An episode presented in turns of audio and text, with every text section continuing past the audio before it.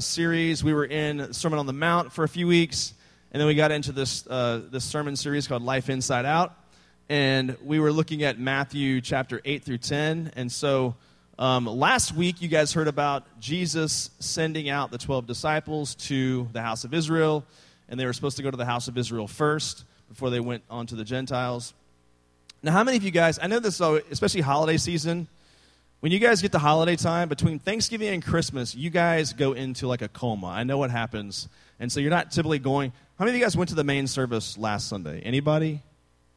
Oh, like a little smattering right over here. Like eight of you, maybe eight of you. So the really funny thing is, I got assigned the, the, the topic of peace, and then I realized that a lot of what I'm saying up there last Sunday, I'm not doing the same sermon by any means, but um, a lot of the, the concepts tie into this sermon here um, today. So this really could be part two of that sermon up there, but it's not the same one for sure. So this is a, we're going to look at Matthew chapter 10. Look at Matthew chapter 10. We're going to look at just a few key verses in Matthew 10, starting in verse 16. And this is a huge section, so we're going to touch on like three or four verses in the whole section. And the first one we're going to look at is Matthew chapter 10, verse 16. Is my clicker working? I don't think it's working back there. Maybe you disabled it. It is on. There we go. See? It was not my fault, guys. It was someone else's. It was technology's fault. Uh, so here's the passage Matthew 10 16. Jesus says, Behold, I am sending you out as sheep in the midst of wolves. So be wise as serpents and innocent as doves. So, this is a thing that Jesus says to his disciples as he's trying to exhort them and encourage them as he sends them out into the world to um, evangelize and spread the gospel. So, I'm trying to contrast that, how Jesus does this, versus how I send my kids off to school for their first day of school. So, when I think about my kids, like every year they get a little bit nervous before they go off the first, no matter what it is. They're, they're nervous on the first day of school, like, like many of you are. And they're talking about like what they're nervous about, what they're fearful of. And usually I say encouraging things to them. I'll say, it's going to be okay. Whatever their fear is, I'm like, no, that's, that's probably not going to happen. I mean, it might, but probably not. And I try to encourage them and exhort them and, and inspire them to want to go to their first day of school. But then you contrast that with how Jesus, what he says to his disciples as he's sending them off to do ministry. He says, I am sending you out as, a, as sheep in the midst of wolves. Then he says, So be wise as serpents and innocent as doves. So it's not the most, it doesn't sound the most encouraging thing, right? To say, Yep, I'm going to send you off like sheep in the midst of wolves for your, for your first introduction into evangelism. And then he mixes in these metaphors of, okay, there's, there's sheep, there's wolves, there's serpents, and then there's doves. And you can hear the disciples thinking, okay, that's just too many animal references. So we're like sheep being sent off to the wolves. Thanks for that. But we're supposed to be like snakes and doves. All right, got it. Right? And so it sounds confusing what he's, what he's saying here. So this is a common picture. This idea of us being like sheep and Jesus being like a shepherd is, is kind of a common metaphor, right, throughout Scripture. And it leads to incredible artwork in the Christian community, right? You see incredible pictures like this, right, in the Christian world. And if, if you're like me, do these images do they, do they kind of creep you out a little bit when you see those images of Jesus? Is, is it just me that feels that way? Do you guys feel that way a little bit? Just a little bit? I've always found it a little bit creepy because I just can't really picture Jesus walking around like petting a baby lamb, asking people to follow him. That just seems creepy to me, right? And so we have these sort of Christian artwork images that depict Jesus being this shepherd, and he's always carrying around a little sheep I'm like, I'm not sure Jesus ever really even touched sheep. Like, he was a rabbi. I'm not sure he ever got into that business. That was more of a different business. And yet, um, that's how we, we picture him.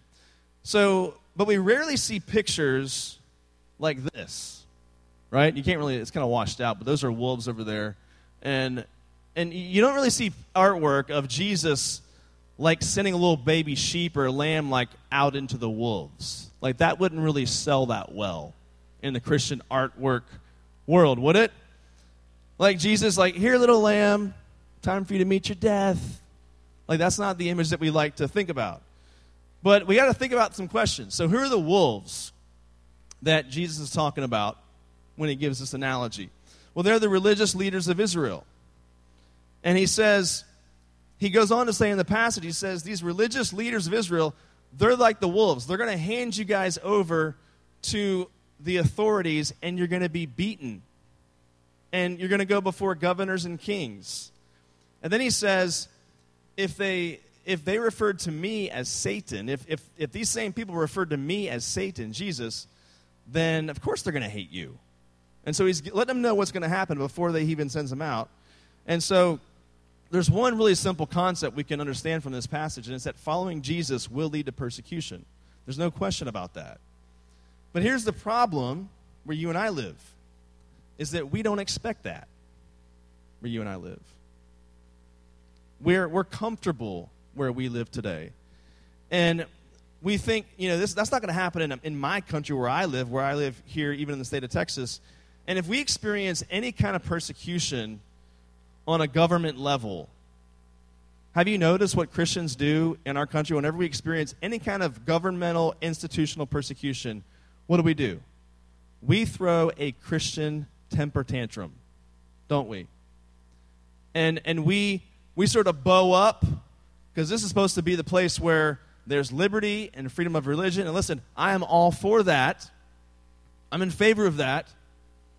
But what I will tell you is, I think what happens with a lot of Christians today is that we begin to focus so much on the wrong done of the institutional persecution that we forget about the gospel opportunity in the midst of that persecution. So we have the attitude of, you know, how dare you, and focus so much on the injustice of that, and we focus less on the gospel opportunity before us. So the Bible tells us to expect this kind of thing, that you're going to expect it, it's going to happen to you. And I know that um, at your age, you're not thinking so much about the institutional stuff. You're thinking about, your parents think about the institutional persecution, but you might think more about the relational persecution. So, what kind of relational persecution might you experience because of your faith? Well, you might have close friends, you might have family, you might have people at school, um, people on your sports team that are poking fun or making fun of the fact that you say you're a believer or how you live your life. And so you might experience some relational persecution. And instead of, I want, I want to challenge us to think differently, though. Instead of us throwing the Christian temper tantrum, I want you to think about what Jesus says to his disciples as they're about to experience persecution for their faith. He says, Be wise as serpents and innocent as doves. And that clears it up for you, right? Like, you know what that means, right? What's he saying when he says that? What does that mean? You see, in some cultures, snakes are symbols of wisdom. Not so much the case, I think, here, but other parts of the world, snakes are considered a symbol of wisdom. So, what do snakes do most of the time? They usually hide, right? They just kind of stay, like, you don't really see snakes a whole lot. They're not really out and about, um, usually seeking out conflict. Um, I've never seen a, a, snake like down my street, like looking for conflict. They, they tend to hide in places where you can't find them. Um, so that's how snakes tend to be. A few years ago, many years ago now, um, I've told you before. My wife, like, she loves animals, right? And we had this this rat problem under one of our decks, and so we began to set rat traps. So Courtney is in favor of rat death, all right but not so much other animals getting killed. So, so she wanted me to put some traps out in the backyard, and I was putting them along the back of the house by the air conditioning unit, like spots where rats might be, and uh, trying to catch some rats. And then one night, it's dark outside, and she says, Hey, did you put, because she loves to feed the squirrels, so she's like, Did you put the rat traps where the squirrels aren't going to get in them? And I was like, Well, I don't know. I mean, do you want to check and see? And so we go outside together, and I got a flashlight, and I'm walking out behind, like where my AC unit's located outside behind the house, and I'm showing her where the rat trap's located, and I'm shining the light down, and I'm not kidding. I step like this, and the light hits the ground, and I realize I'm one foot away from a coiled up snake. And like, I'm not telling you what I said. I'm not telling you what I did. But I think I jumped like higher than I've ever jumped in my life. And I think she was behind me, and I think I may have either clotheslined her or backhanded her or something like that. I don't know what I did. But I went, whoa! You know, I like jumped way back. And, uh, and then let's just say that that snake, you know, met his demise after that, okay? Because I was a little freaked out. I was like, look, you're not just going to lay here and, and just get away with it. Like, I'm going to have to kill you now. So I took care of business. But here's the thing, though. Was that snake looking for conflict? No. Like, he's just chilling out. He's just chilling by the AC unit. And I came across him, and I had to put an end to him. But snakes don't typically look out for conflict. They tend to hide and want to avoid conflict. So he's saying, he's saying, okay, like a snake usually kind of stays below the radar, that Christians need to avoid unnecessary attacks. We don't go seeking out conflict unnecessarily, right? But he also says, be like a dove. Now, what does that mean? I can't think of two conflicting animals that are more conflicting than a snake and a dove. They seem to have nothing in common. What is he saying when he says this? So, what does it mean to be like a dove at the same time?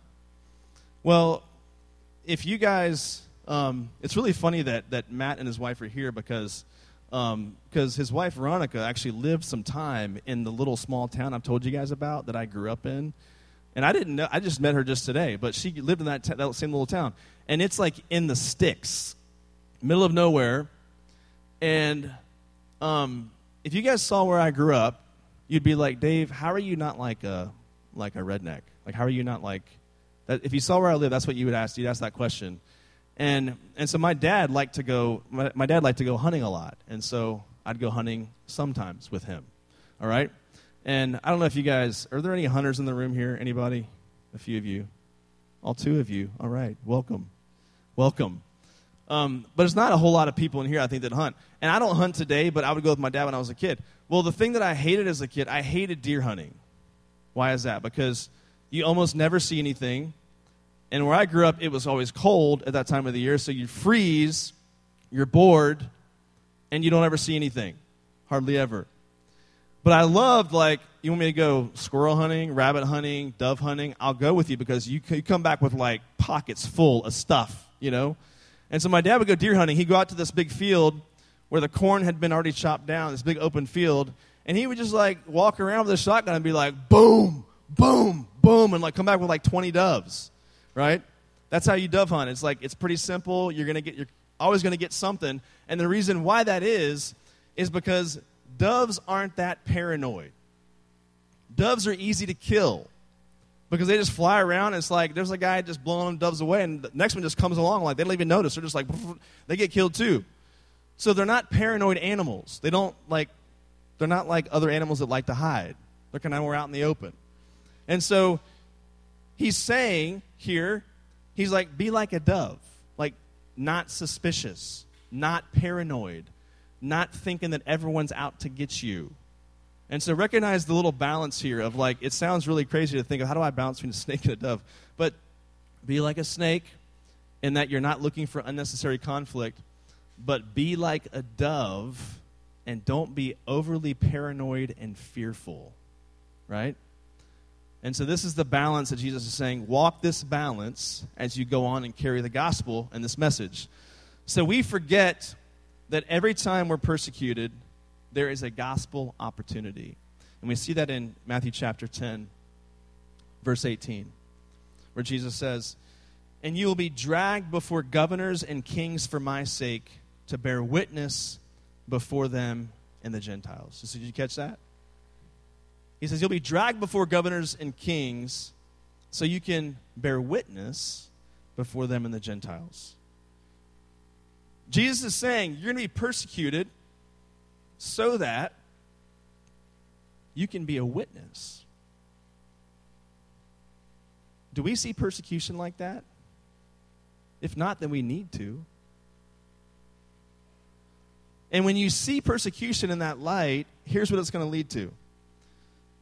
Matthew 10, 26. Skip down to that verse, verse 26.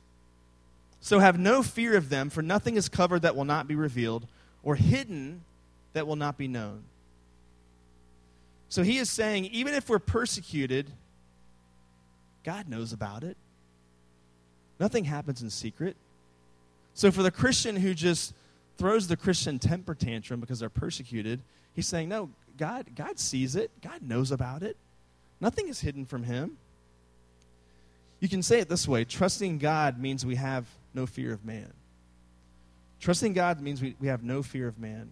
I think most of us fear man more than we trust God. And the main reason we don't share our faith is that we're scared of the of the backlash of what's going to happen.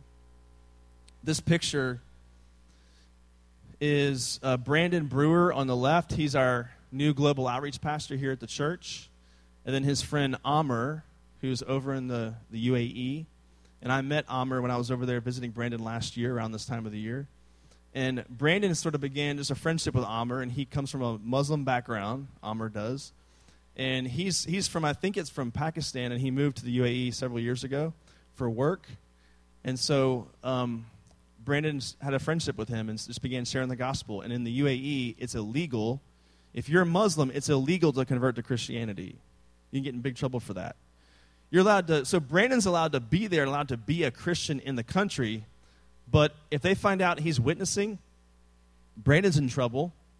If they find out Amr is interested or becoming a Christian, Amr could get in huge trouble. Not just from the government, but like from peers and job. Like you would lose your job if they find that out, find that out about you.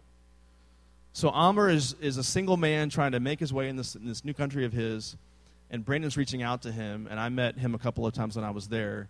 And when Brandon moved back to the States to take this job here at TBC, he stayed in contact with Amr. And the news is, is that Amr has recently become a Christian.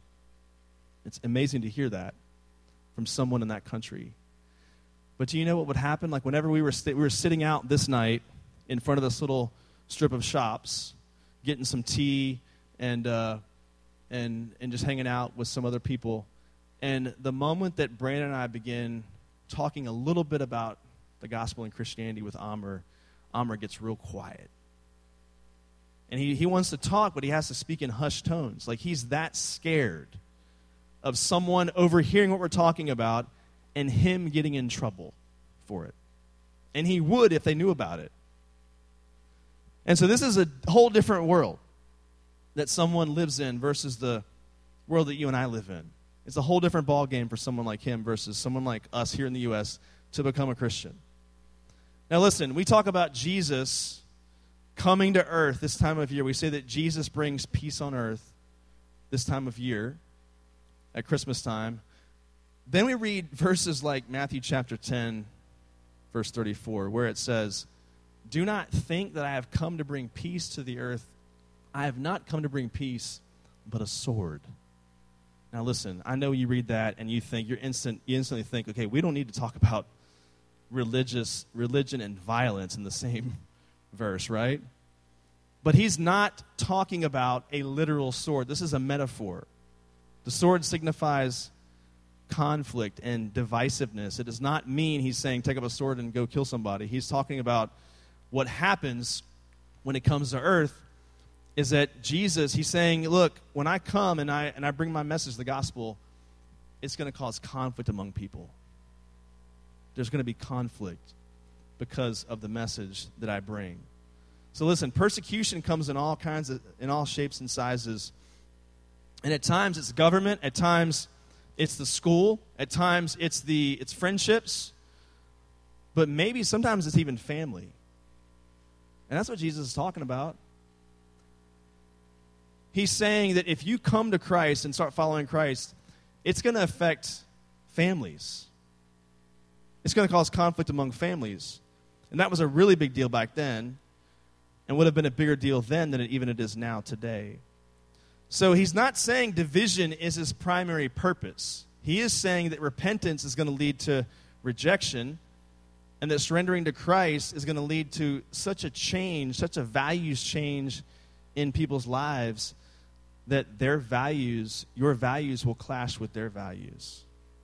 And the problem here is that many believers, many so called believers, don't let God change their lives to the point where that clash occurs. So I want to ask one question of you, then I want to close out with a video here in a second. Has your life changed enough where a values clash may occur? Has your life changed enough because of the gospel and it has sent ripple effects out into your life and your life has changed to the point that a values clash is going to at some point occur with the people whether it's family, friends, the culture around you, the school that you're a part of. And listen, we don't go looking for conflict unnecessarily. But we're also not paranoid and, and, and freaking out about possible persecution. We live our life right down that middle and walk that fine line. Open to share the gospel and letting God do his work in powerful ways. And listen, it's going to cause some conflict. But I want you to hear a story of someone with a powerful testimony. Let's go ahead and watch this video.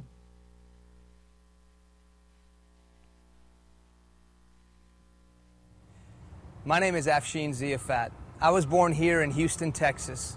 When I was two years old, my family moved back to Iran, where my parents are from. In the late 70s, an Islamic revolution hit that country, and we moved back to Houston when I was in the middle of first grade. I didn't speak English, I spoke Farsi, the language of Iran. And God, in His incredible plan, provided for me a Christian lady, a tutor, who would teach me the English language every day after school by reading me books. In the second grade, she came up to me and said, Afshin, I've been reading you all these books, but now I'm going to hand you the most important book you'll ever read in your life. And she handed me a small New Testament Bible. She gave me that Bible during the Iran hostage crisis when many people turned against my family because we were from Iran. But I'm so thankful that this one lady decided to look beyond the divisions of race and culture and class and pour herself into my life. I grew up in a Muslim family being taught the five pillars of faith of Islam and that Jesus Christ is just a prophet. My senior year in high school, I became curious with the person of Christ, and I found that Bible sitting at the bottom of my closet waiting for me after 10 years. I began reading that Bible and came face to face with the love of Christ and eventually I would give my life to following him. Unfortunately, I did not understand the cost of following Christ. You see, my father is a very prominent Muslim and has always been the most important person in my life. And because of that, I hid my faith from him for about a year and a half until he finally found out, sat me down, and made me choose between him and Christ. Everything in me wanted to choose Islam and choose my father. My flesh wanted to choose my father and not lose my dad. But God gave me the strength to look at my dad and say, Dad, if I have to choose between my earthly father and my heavenly father, then I choose my heavenly father. I choose Jesus. And so my father disowned me.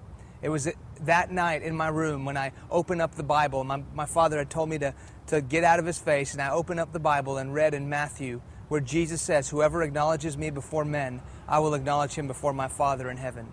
But whoever disowns me before men, I will disown him where Jesus says, I didn't come to bring peace but a sword, for I have come to turn a man against his father, a daughter against her mother. A man's enemies will be the members of his own household. Anyone who loves his father or mother more than me is not worthy of me. Whoever finds his life will lose it, but whoever loses his life for my sake will find it.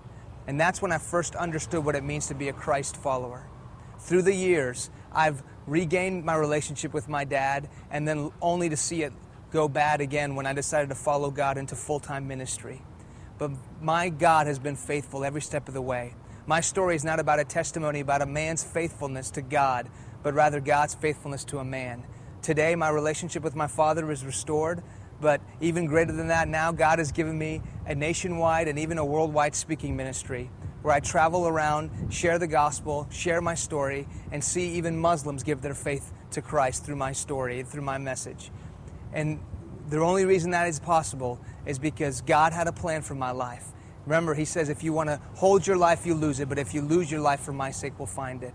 And I challenge you to lose your life, lay your life down, Jesus says, if anyone wants to come after me, he must deny himself, take up his cross, and follow me.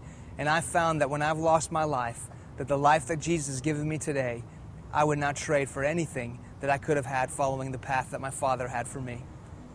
I pray that you would follow Christ and count the cost. And I want to have you guys move into your discussion time. We need to spend about probably 10 minutes or so. We got to finish this part at about 12 o'clock. So go ahead and do your discussion here to close out.